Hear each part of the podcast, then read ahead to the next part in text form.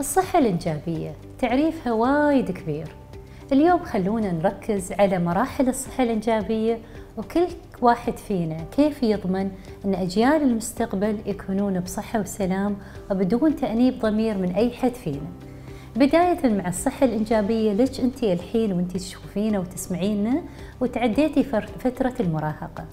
الصحة الإنجابية ليش أنت بدت مراحلها الأولى يوم يدك حملت بأمك وذلك لأن المبايض اللي تكونت في حوض أمك هي اللي اليوم أهلت أنك أنت اليوم تكونين أنثى تقدر تكمل مشوار الحياة والإنسانية لضمان استمرار الإنسان على كوكب الأرض.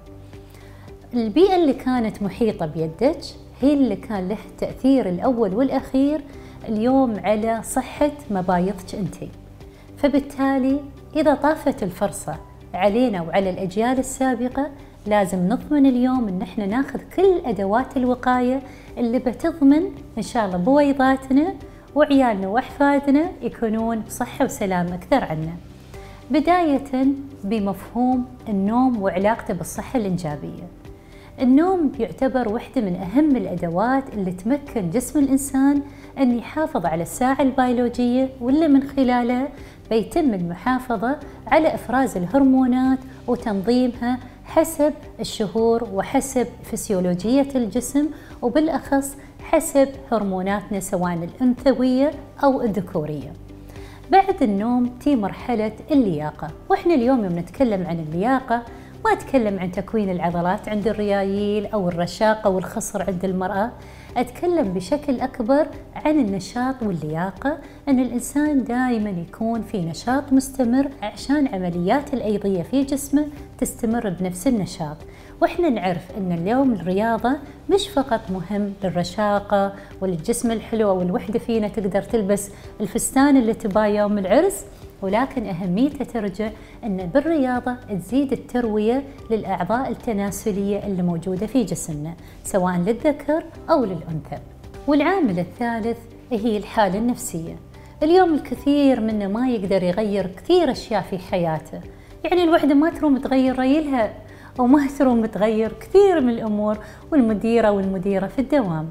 ولكن نقدر إن إحنا نتحكم بالحالة النفسية اللي تضمن لنا الصحة الإنجابية بكل مراحلها من خلال استخدام كل الأدوات المتوفرة مثل التنفس الطبيعي أو رياضة التنفس إضافة إلى اليوغا وطبعا التركيز أو التأمل في أي من الأنواع سواء كانت في الفروض الخمسة للواحد يخشع يوم يصلي في خشوع تام ويركز على هذه المرحلة الإيمانية أو حتى مع إخواننا البوذس اللي يأخذونه بطريقة اليوغا. فبالتالي مراحل التأمل أو طرق التأمل تختلف من ديانة إلى ديانة ولكن اليوم تعتبر من إحدى المحاور الرئيسية اللي تقدر تضبط لنا أي خلل في الصحة النفسية بمعنى الضغوط النفسية أو الضغوط الاجتماعية اللي موجودة حولنا. واحدة من الأدوات المهمة كذلك هي الأداة الرابعة اللي نتكلم فيها عن التغذية. اليوم نعرف أهمية التغذية قبل ما الوحدة تحمل. يعني الوحدة لازم تخطط للحمل تضمن أن هذه التربة تكون تربة سوية فيها كل المواد الغذائية اللي نقدر تقدر هذه البذرة تنمو بصحة وسلام. عشان كذي من الأهمية أن إحنا نلتزم بنظام غذائي متكامل وما يضر أن إحنا نستفيد أو نطلب المشورة من أهل الاختصاص. قبل الحمل بثلاث شهور وأول ثلاث شهور في الحمل تعتبر من المراحل الحيوية جدا اللي تضمن لنا سلامة الصحة الإنجابية لهذا الطفل إن شاء الله اللي بيكون وصوله خير وبركة لهله وربعه. وسلامتكم وهلا هلا بعماركم وإذا في حد من الإخوان الرجال يسمعونا اليوم لا تنسى ترد البيت اليوم بوردة حلوة لحرمتك أو لزوجتك اللي بتغير لها نفسيتها وأكيد على المدى البعيد بتغير لها كثير في تنظيم الصحة الإنجابية وبهذا غطينا إحدى المحاور المهمة للصحة الإنجابية اللي تعنى في علم فوق الجينات والأدوات اللي تمكن كل واحد أو كل وحدة فيكم تضمن إن شاء الله إن الصحة الايجابيه تكون في سلسلة متكاملة من الصحة والسلامة لك ولعيالك إن شاء الله.